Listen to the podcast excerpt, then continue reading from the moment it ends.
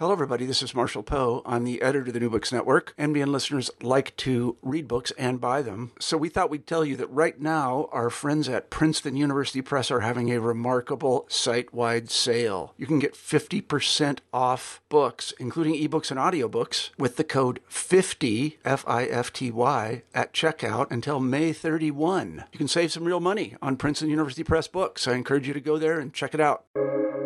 Welcome to the New Books Network.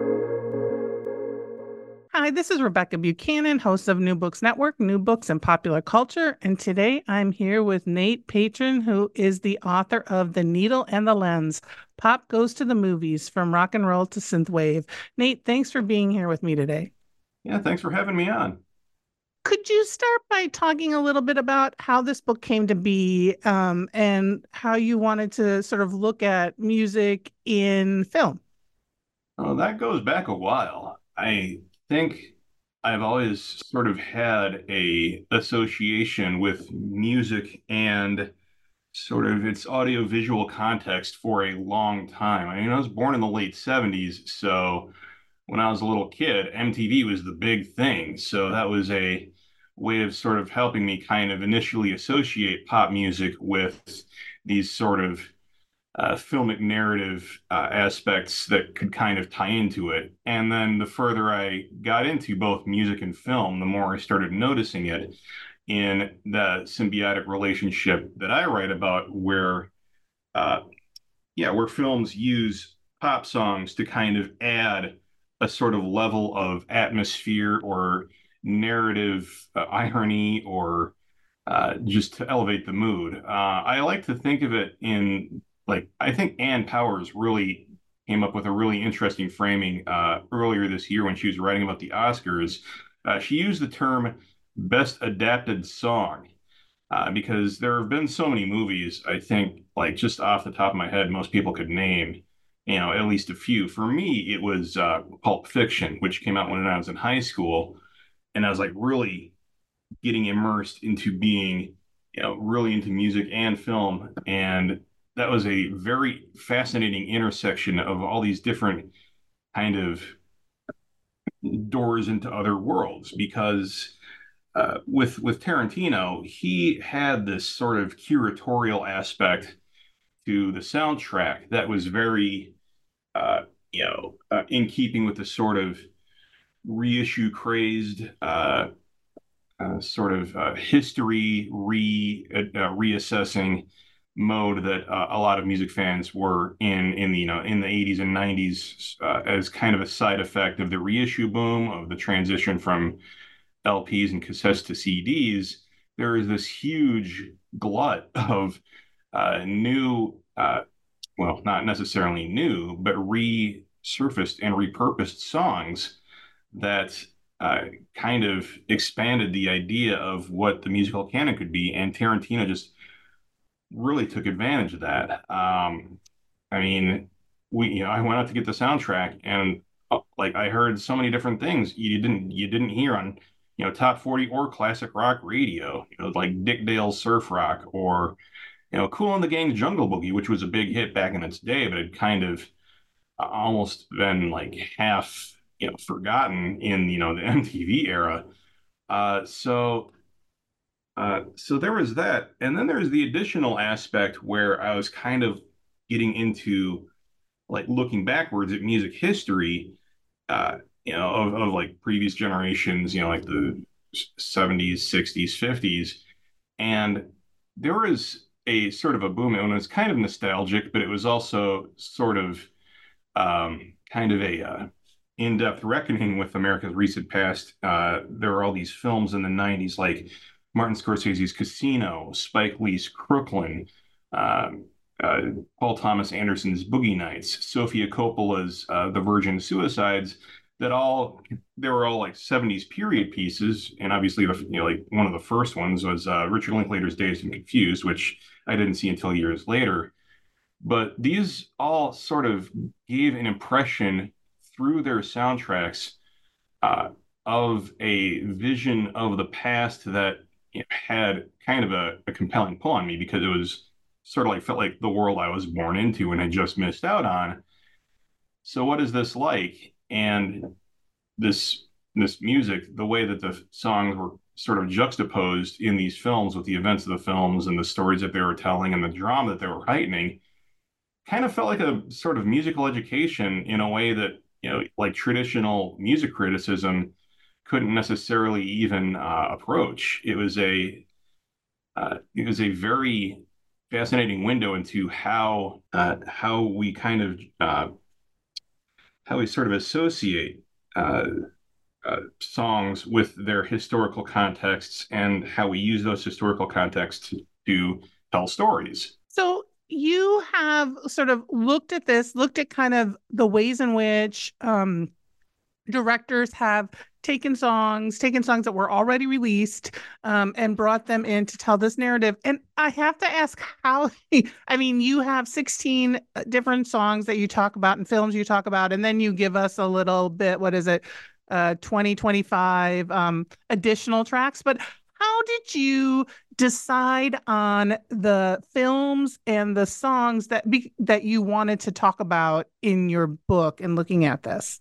It was very hard to narrow down. I, I mean, we're talking about a selection where, uh, uh, like Martin Scorsese's Goodfellas winds up in the uh, outro, sort of kind of honorable mentions section because there is just so much territory to cover. Although I do think that you know, Goodfellas, of course, is one of the epochal, uh, really fantastic uh, examples of it because it does something really unique in that it makes, uh, you know, the um, the the May 11th scene uh, where Henry Hill is driving around under the influence of cocaine and really paranoid, and it's set to a you know, a series of songs, you know, starting with Harry Nilsson's "Jump into the Fire" and then segueing through you know, a few others like "Muddy Waters," uh, "Mannish Boy," and uh, uh, you know the Who's "Magic Bus," and it and it's put together in a way that actually feels like a DJ mix so that's uh, that's one compelling sort of thing that really stuck uh, struck out at me. But for the most part, like the main thing I wanted to do is kind of cover as much territory as I really could, as far as uh, as far as uh, genres of film and genres of music. I wanted to, you know, cover art house films and blockbusters, uh, comedies and dramas, uh, action films uh, and you know films that were about music and films that were about something else. So uh, and it's funny because I thought I'd be writing about a lot more period pieces than I would. Uh, I cover uh, American Graffiti uh, and uh, uh, uh, uh, um, let me see what else. What else? Would, yeah, yeah. And Apocalypse Now is also a period piece, but uh, in a sense, like I um, sort of wanted to engage with the uh, the films that kind of shaped music history as it happened. Uh, and in a sense, even the period pieces had a, a really major impact on contemporaneous uh, popular music because American Graffiti uh, arrived right at kind of like the groundswell of the reissue boom, where uh, where people who had grown up with rock and roll were starting to think, okay, this isn't ephemeral stuff. This shouldn't be going out of print. This needs to be preserved. And that was sort of at the uh, at the advance of a moment that also gave us you know, things like the uh, garage rock compilation Nuggets that came out uh, a year before. And then, of course, Apocalypse Now had a sort of funny relationship with the resurgence of the Doors in popular culture because uh, American Prayer uh, which is their sort of uh, quasi reunion album where they took some, you know, Jim Morrison's spoken word and added new music to it.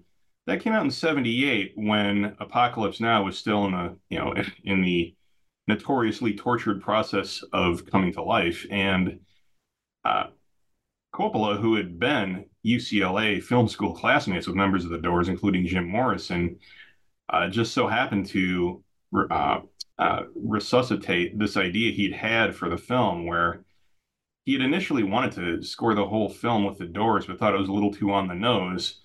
Uh, but then at like a low point in the editing process, he was just like scrambling to find some you know spark of inspiration. He found uh, the you know this uh, I guess it was initial just footage of the uh, of the jungle being you know hit with napalm. And it struck him that this would be a very, uh, very remarkable uh, juxtaposition to start a film with a song called The End and have it sort of be this bleak, ironic uh, kind of counterpoint. So, yeah, I, I wanted to uh, basically kind of touch on a lot of the more canonical examples, but also have enough the breadth to sort of uh, cover as many genres as I could from, yeah, like like the title says, uh, from uh, you know rock and roll to synthwave, like like like the conclusion or like the last chapter is on Drive, which is in itself a very distinct example of the symbiosis between a film and its soundtrack actually creating or fueling a you know very popular subcultural aesthetic. So one of the things, and you mentioned, um, so I want to talk about a couple of the films you mentioned. So um, because it sort of gets at some of the things you talk about. So one thing um, that came up in the Apocalypse Now chapter that also comes up with some of the other chapters is sort of the relationship between the artist and the film itself and and some of the artists seem to really appreciate how their songs were used but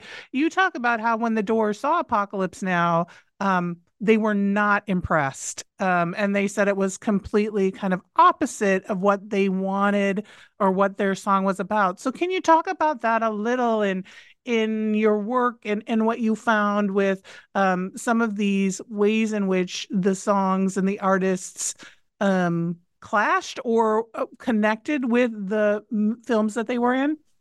Yeah, well, the Doors example is pretty interesting because they had actually met John Milius, the the screenwriter for Apocalypse Now, who is uh, a fairly you know gung ho pro you know, he uh, pro war kind of guy. He was like to joke that he wrote Apocalypse Now as a way to compensate for the fact he couldn't actually go to Vietnam. And in the meanwhile, the Doors were on the side of you know the soldiers who had to actually deal with this you know hellish scenario and turn to the Doors music as a form of solace.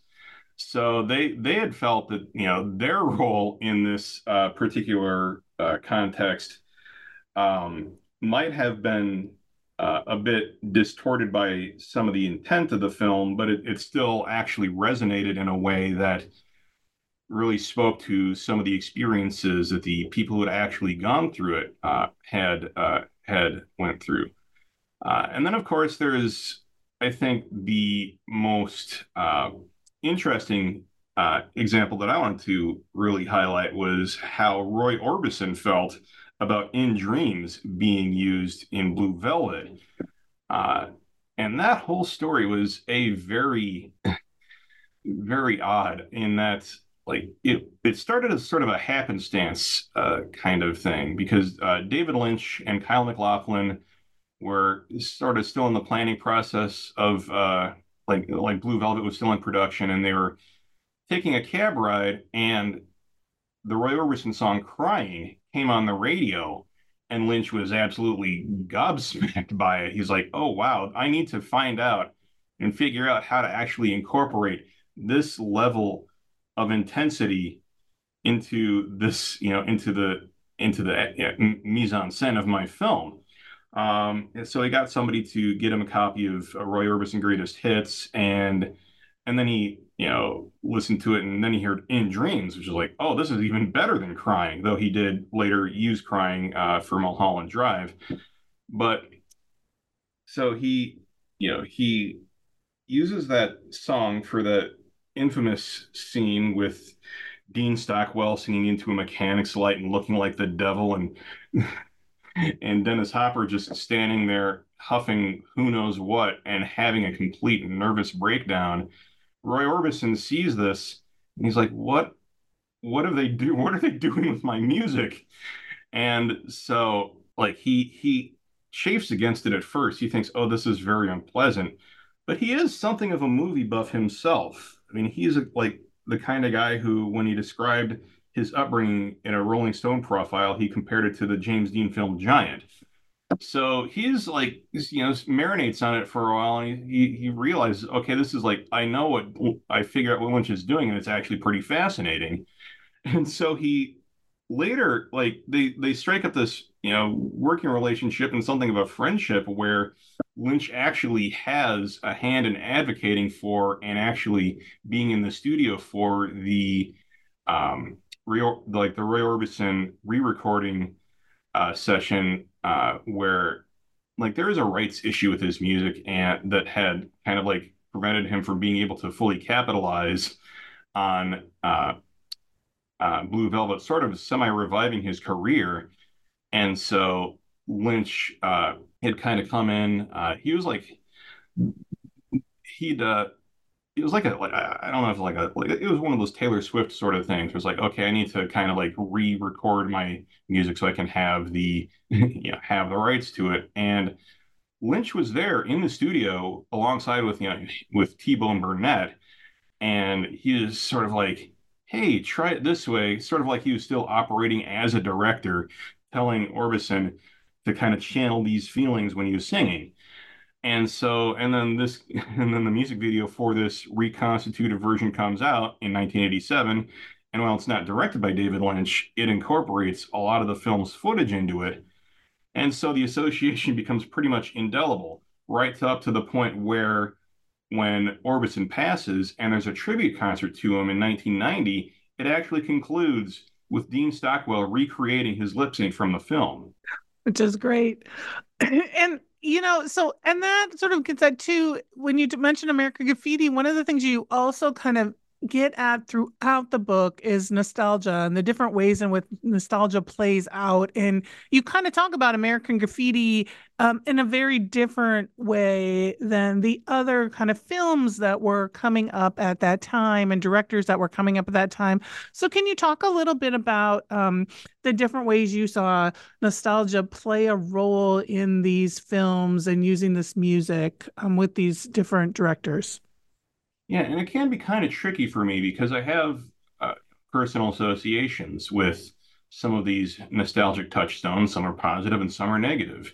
I think in the case of American Graffiti, uh, I had you know been familiar with a lot of the music in it. I hadn't actually seen the film uh, until a few years before uh, I wrote the book, and it just felt like okay, yeah, this is you know the world as it existed before I was born, and I sort of more or less take it at face value, which is actually kind of easy to do in a lot of ways because this film was fairly uh, revolutionary in the way that it sort of portrayed the past with a kind of documentarian immediacy. I mean, it was shot by Haskell, uh, Haskell Wexler, who is, you know, very much a part of that sort of documentarian, uh, you know, dynamic world of like the late, like that kind of seeped into narrative fiction filmmaking uh, in the in the 60s and 70s. So you have like it feels legit even if it's basically just a reconstruction. And in other ways, I think when you have a uh, a nostalgia that sort of tries to narrow down the scope of a era and an accompanying sound to something of a caricature that is where it kind of feels a little more frustrating. Like like with with the whole synthwave scene, I think a lot of it is I mean, I love a lot of this music just for pure aesthetics and just the way that it can kind of like stir very specific emotional and uh, memory based associations with very specific feelings in ways that you know no other music necessarily could. I mean, if you want to pick up a very specific neo noir, early to mid 80s vibe, kind of going for that uh, Vangelis slash Tangerine Dream slash uh, you know kind of synth pop sound and sort of updating it to kind of encompass a more you know intense and stylized version of itself that can work but i think it has to be something that actually engages with the past in an honest way and not just, hey, remember this? Hey, remember this? Hey, remember this? It, it sort of has to be a, for at least for me, it has to kind of be a, a bit like appreciative without being overly romantic about it. like, okay, yeah, a lot of this, you know, a lot of the music of the 80s was cool. A lot of the, you know, times and events that music soundtracked were not very fun. So you have to kind of, yeah, it it has to sort of be a bit more than just looking backward through misty eyes at an idyllic childhood. Yes, which we see, I think, playing out with um, 80s nostalgia in many ways. This idea that it was very lovely when it almost wasn't. yeah, I mean, yeah, it it was, and it, it, it really does kind of apply across the board to a lot of eras uh, for the most part. I think people would rather, I don't know if people would necessarily rather see the past as uh, idealized uh, uh compared to, I mean, like I I lived through the the 2000s, and I have no idea how people are going to be nostalgic for that stretch of time because it just felt awful for, for me. But I think if people want to engage with uh, film and music in ways that sort of tell us about our past, it does have to take the good with the bad, or else, yeah, you do kind of get something that feels a little, a little hollow or a little flippant. So another thing that you um, do in this, it, which I thought was interesting, and I want to use Easy Rider to talk about this is sometimes you pick songs that don't necessarily might not necessarily be the song that most people would um, connect to in that film. So with Easy Rider, you took the song, you chose the song The Pusher. And so can you talk about that that choice to like like select when you have multiple songs you could probably select um um that song that you select or why you chose those particular songs to really focus on? Well, that's a good question. And I think in a lot of ways, part of it was just because, you know, yeah, the most famous song obviously is Steppenwolf's Born to Be Wild. And I think the story of how that song uh, took off through Easy Rider and then was later repurposed over and over and over again until it became kind of a embarrassing cliche might be kind of a interesting tack to take. Uh, I mean, it was used in so many terrible comedies throughout the 80s and also one incredibly you know, amazing comedy uh, lost in america which completely deflated the mythos of the whole born to be wild rebel, rebel biker with you know just one well placed middle finger. Uh, but the pusher really stood out to me because it actually feels a bit more apropos to where the movie stood at that point in time. Because like this is just before Manson. Uh, it was like the Haight-Ashbury Summer of Love had started to kind of curdle into a, a sort of disillusioning moment where it turns out, oh, that people just wound up becoming drug addicts and dropouts, and people weren't sure like where you know America was even headed, it kind of felt like a yeah a precursor to everything we're dealing with now. You know, there's so much intra and intergenerational conflict, and at, by you know within a year of Easy Rider coming out, people were basically coming to the conclusion that the counterculture was basically on its uh, on its last legs. It had been you know, so demoralized and disillusioned by you know Manson and Altamont and Kent State and the Hard Hat riots that uh, the succession of films that kind of tried to capture that that buzz of Easy Rider were also like very bleak and existentially uh, like uh, like they they all kind of picked up on that one pivotal uh, line uh, you know, we blew it. That was the kind of uh, animating factor for a lot of the uh, sort of post countercultural new Hollywood films of the early 70s is we we were on the brink of something and we lost it. And The Pusher really does feel like that kind of delineation point because it draws a line between like the the sort of promise of counterculture. Oh yeah, you you have you hang around smoking grass and feeling like, yeah, you have uh, you have some sweet dreams and you're you know kind of like opening your eyes to the greater world. But then you know the flip side to that coin is that if you wind up taking the gateway drug route, then that promise basically deteriorates into a living nightmare. So yeah, that's that's one of the things that really kind of stood out to me in that soundtrack is the sense that it well, it really is the and, and, and it's also the first song to actually um, play in the film.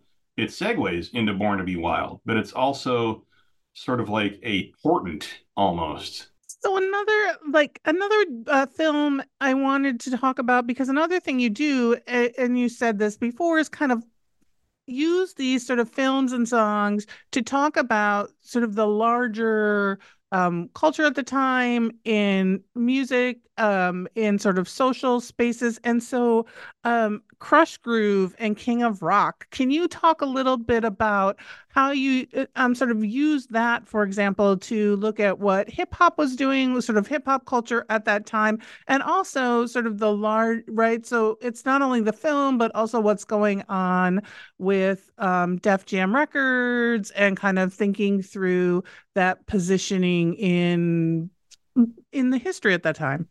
Oh, that was such a strange movie to revisit because uh, it was such a it it, it kind of had to straddle a couple of different really difficult lines that it couldn't quite pull off.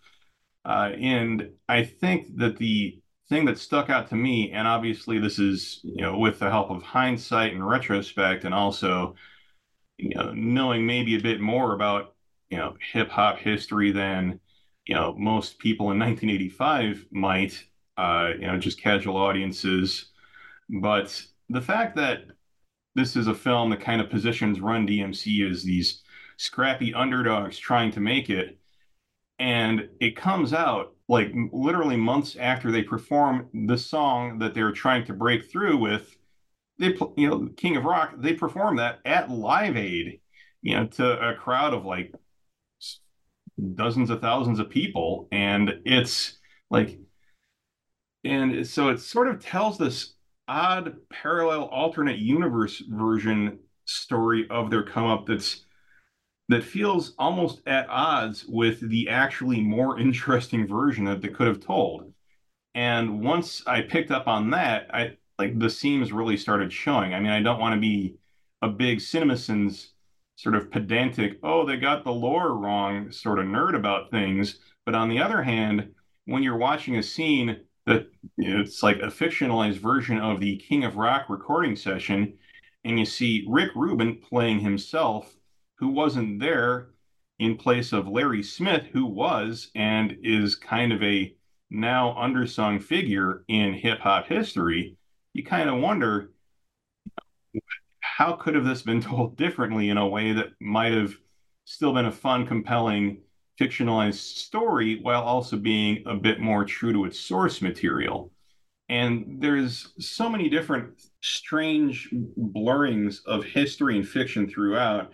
For instance, yeah, it's it's the story of Def Jam, but it's not the story of Def Jam because the label is called Krush Groove, and the, guy who is supposed to be Russell Simmons isn't Russell Simmons. It's Blair Underwood playing an artificial version of Russell Simmons, whose whose life story has kind of been embellished into this weird Hollywood version where there's like love triangles involving Sheila E. for some reason, who is you know shoehorned into the film because. Uh, I mean, she's more of a Minneapolis sound person, but she's also on Warner Brothers and who's putting out the movie. There you go.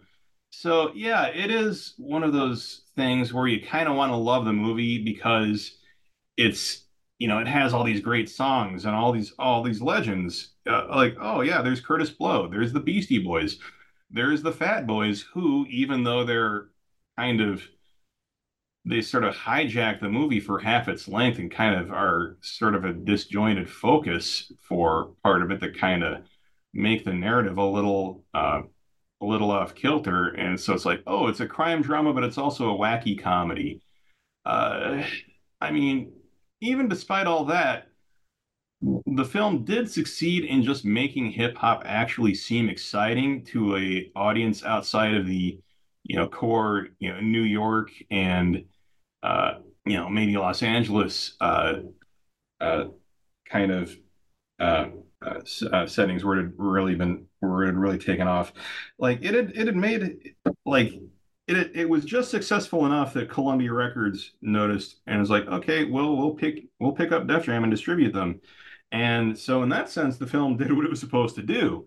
Uh, it just did so in a way that feels very, very strange, but at least in the sense that I think the actual history of hip hop kind of won out over the Hollywood ver- version in this way. It's it is kind of something that I, I don't want to get too upset over. It's it's just funny in a lot of ways.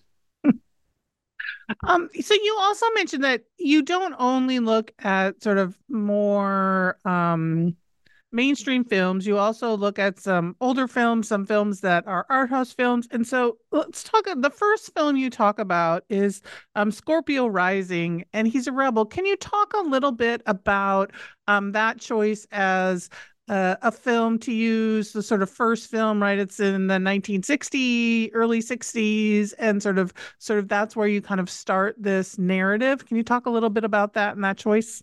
Yeah, well, I mean, there are other examples of pop songs that have been used before. Uh, I mean, "Rock Around the Clock" for Blackboard Jungle is probably the most well-known one. You know, there are like the apocryphal stories of that I think are actually probably confirmed, but of you know audiences completely losing their minds uh, when this song comes on and just tearing up movie theaters. But Scorpio Rising is where I wanted to start because it was one of the first films to really use this relationship between film and pre-existing pop music in a very transformational sense. I mean, for one thing, Scorpio Rising really does kind of count as the first sort of feature-length music video. Uh, I mean, well, it's not quite feature-length. It is, you know, it's what is it roughly? It's it's under an hour, I think, but it's but it like the music is literally the only soundtrack to the film. There's no sound effects, no ADR, no dialogue. It's just a you know loosely connected narrative, impressionistic narrative of you know a biker going and hanging out with his biker friends and doing uh, things that uh, Kenneth Anger saw as uh, fascinatingly erotic in a uh, sort of in, inadvertent, sort of subversive way, and using that to kind of create an entirely new sort of juxtaposed narrative about rebel culture, religion, the occult, uh, uh, uh, homoeroticism, and using the pop songs of the era or the recent, like, or the very recent past. It was mostly like like late 50s, early 60s, so either contemporaneous or very recent, and kind of and I, and it's like this is music that is generally associated with teenage girls. Uh, who are the people who are buying a lot of the records back then, uh, and especially the singles that were you know hitting the charts. And so using that as a sort of uh, way to kind of channel this erotic charge and also sort of examine the power of youth culture and juvenile delinquency and uh, and the idea of pop music as a form of rebellion is one of the most, uh, I think, pivotal things that, yeah, it, it really is one of the first. It, it's it's the spark that lit the dynamite. I mean, Martin Scorsese himself uh, pointed it out in an interview, like he when he saw it in film school in the late '60s. He's like, I didn't know you could do this. That you could actually take pop songs and just put them in your movie and actually have that sort of symbiotic relationship that completely changes the the, the context of the song and the film.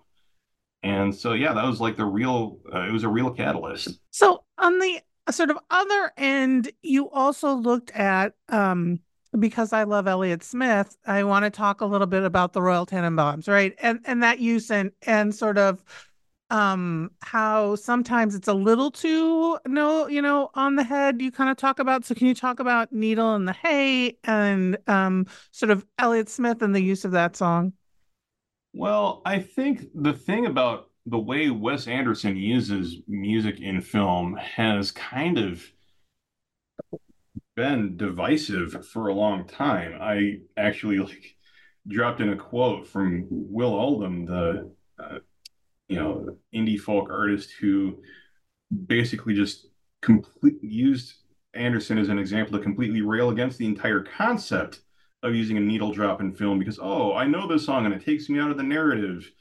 So that's and the fact that Anderson's tastes have a kind of a very distinct, specific kind of, I guess, what you could call indie slash twee slash British invasion slash artisanal. Like, yeah, he was one of those guys who got, you know, some of the worst blowback when everybody decided they hated hipsters.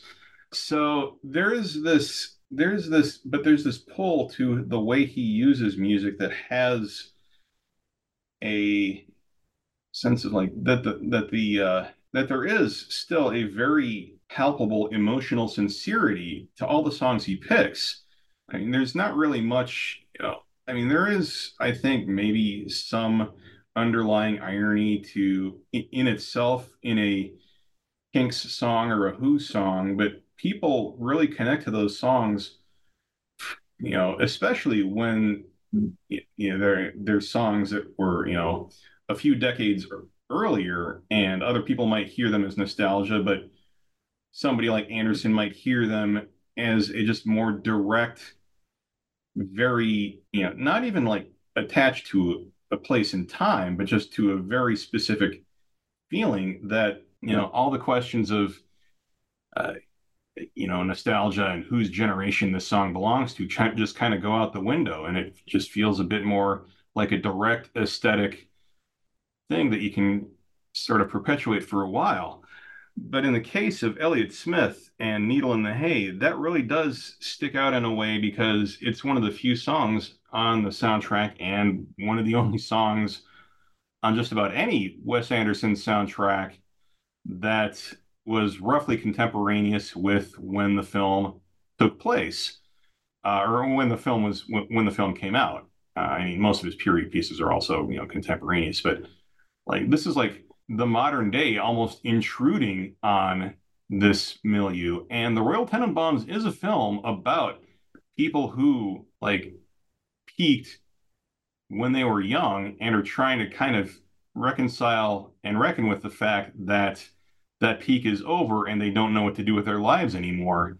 And the fact that the scene where Richie uh, uh, slashes his wrists and it's set to a contemporary song does have uh, a certain thematic resonance in the film that really does kind of lay bare a lot of the other uh, a lot of the other things that you can kind of hear thematically in the way that Anderson uses this music as a way to kind of uh, you like to kind of wring pathos from his aesthetic. I mean, it's not just you know, a twee whimsy cool hunter you know, I found this in a vintage shop and it looks neat. There is there's an actual sense of memory and loss to all this stuff that uh, that you kind of have to watch for and and, uh, and really take in. So the other, I want to ask you about one other sort of film and song that you use because uh, I have to, since I, all things punk, I must talk about. Um, oh. so can we talk about Repo Man?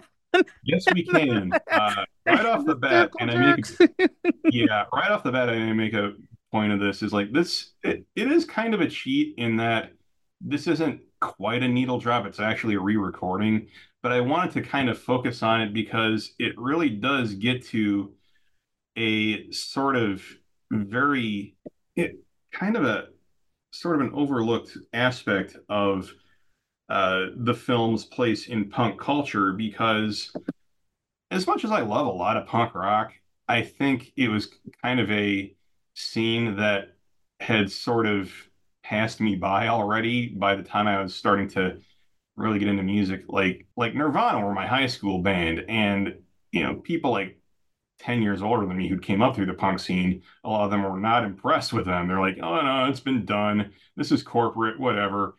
But I think for Repo Man, And my my perspective on it is one of the interesting things about this film is that it's one of the best punk films ever made, and it's about somebody who gets disillusioned with punk.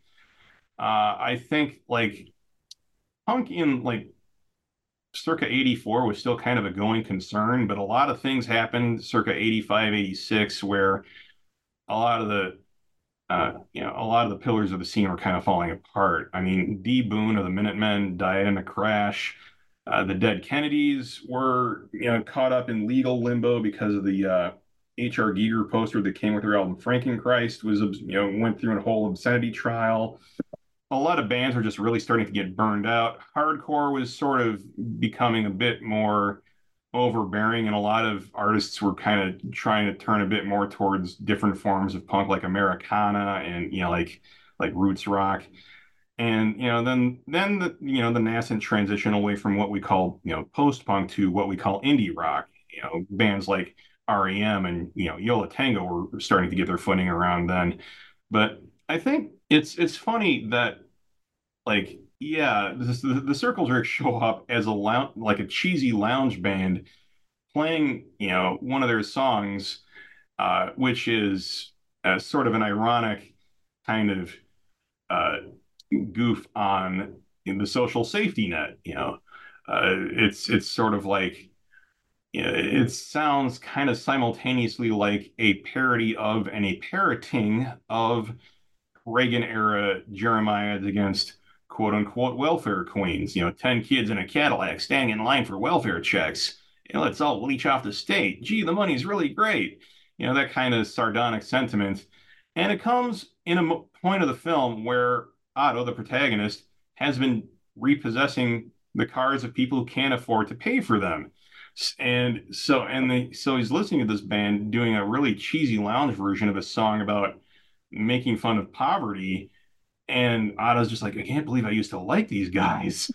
So it, it feels like a very astute sort of look into how punk was kind of starting to sort of uh, sort of lose its edge. And I mean, now punk nostalgia is really overwhelming in ways that kind of feel hilarious in an "Are you kidding me?" kind of sense. I mean, I'm pretty sure everyone in Blink 180, Blink 182 is older now than the Rolling Stones were when people were making steel wheelchairs jokes about them in the 80s.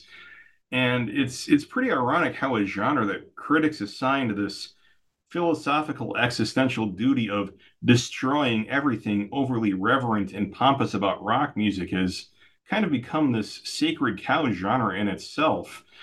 Uh, and I mean, it makes sense in a way because there will always be entry level musicians with more intensity than chops, and that dynamic's given us like a lot of completely incredible music, and it still does. But yeah, it, it really does feel like a. I mean, it is one of the situations though where sometimes you have to, you know, get somebody from inside the scene to, you know, to make fun of it. I mean, Quincy and Chips their approaches to punk rock were not, you know, they didn't stick because they were hilariously clueless and uh, kind of going on secondhand caricatures of what the scene was like. I think Repo Man feels so effective because it does feel like, yeah, a product of punk rock critiquing itself. So you have about what, like 40 some odd songs in here. Are there, um, and films in here? Um, are there ones that you wish you could have added that you didn't? Are there other films that you're like, this is a this is another great example that people should know about that's not in my book? So many. And I mean, uh, I have contributed to articles uh, previously. There are a fair share of you know website listicles that kind of cover this turf in short form, and I contributed to uh, one that was put out by uh, The Dissolve, the late lamented uh, film website, and that uh, had a bit of a crossover with Pitchfork, who I was freelancing for a lot at the time. And there were a few different uh, examples that, uh, like for instance, one I one I wrote about was in. oh, actually, hold on a second. I need to I need to kind of double check. Okay, like City of God was the uh, was the one that uh, I had to kind of cut at the last minute and felt bad about for the book because that's a very fascinating kind of cross cultural uh, moment where it's it's a scene where I mean the movie takes place in Brazil and it's a period piece in the late 70s and there's just a scene where it's a huge dance and the the big like the big floor filler the big you know the big anthem that people really go nuts over is Bachman Turner Overdrive's hold back the water and it's it was a very like striking thing to realize oh yeah this Canadian AOR band had a big hit in Brazil how did that happen? And so it was kind of a uh, way of sort of uh, looking at you know these unexpected cross cultural uh, things that I didn't necessarily might not have known about because I you know it was a different part of the world and a different culture. But then you see like oh yeah this is this is yeah of course it makes sense that you know people would like this because it just it was just a very like it was this scene was shot in a way that made that energy feel extremely upfront and and very you know very uh, very tangible. So so we've been talking a while, and you had your book came out about been out maybe uh, around a month. Um, so is there anything else you're working on, or anything you want to promote with the book? Uh, what's your you know what is going on now that you want to talk about or share? Well, I've uh, I mean, it's been kind of tricky times for for cultural freelancers for the last few years, um, but I've been uh, still uh, writing about music. I uh, write for a uh, a sort of music discovery uh, website called The Shuffle, uh, SHFL, and it, it's a really good really good group of writers there, and we like to kind of go in deep on maybe some of the more overlooked uh, corners of pop music. Like, for instance, one of the things I wrote most recently was sort of a uh, look into uh, the uh, Norwegian substrain of house music that they like to call space disco. And while that might sound like a caricature or a parody of like a weird, you know, niche interest genre that, you know, some Williamsburg goofball might make up, it's actually the kind of thing that, you know, really you know, uh, that really necessitates kind of like a, a, deep dive to kind of put it into the context of how how scenes sort of uh, develop. So that's one of the things that I really like to examine is sort of unexpected juxtapositions, uh, surprising new uh, kind of contexts for uh, genres and songs. And that actually was sort of carried through uh, from a previous book, uh, Bring That Beat Back How Sampling Built Hip Hop, where I uh, went in deep into you know, the, the sort of sample culture and how that really kind of changed the fortunes and the contexts of a of a whole lot of different uh, a whole lot of different uh, artists between generations. So yeah, as far as future projects go, well, I'll you know I'll still be freelancing and I'll still uh, uh, try and figure out how to finally get my Substack off the ground. I've been you know meaning to do something like that for a few years, but uh, it yeah it things do feel kind of open ended, but uh, yeah, there's always you know something brewing at the back of my mind. So we'll see how that goes. Nate Patrin, who is the author of The Needle and the Lens, Pop Goes to the Movies from Rock and Roll to Synthwave. Thanks for talking with me for New Books and Popular Culture. Uh, and once again, thanks for having me on. It was a pleasure.